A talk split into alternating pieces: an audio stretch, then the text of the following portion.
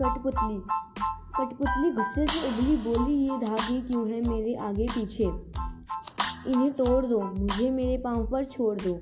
सुनकर बोली, और और कठपुतलियाँ की हाँ बहुत दिनों हुए हमें अपनी मन की छन छुए, मगर पहली कठपुतली सोचने लगी, ये कैसी इच्छा मेरे मन में जगी? कविता के लेखक भवानी प्रसाद मिश्रा। धन्यवाद।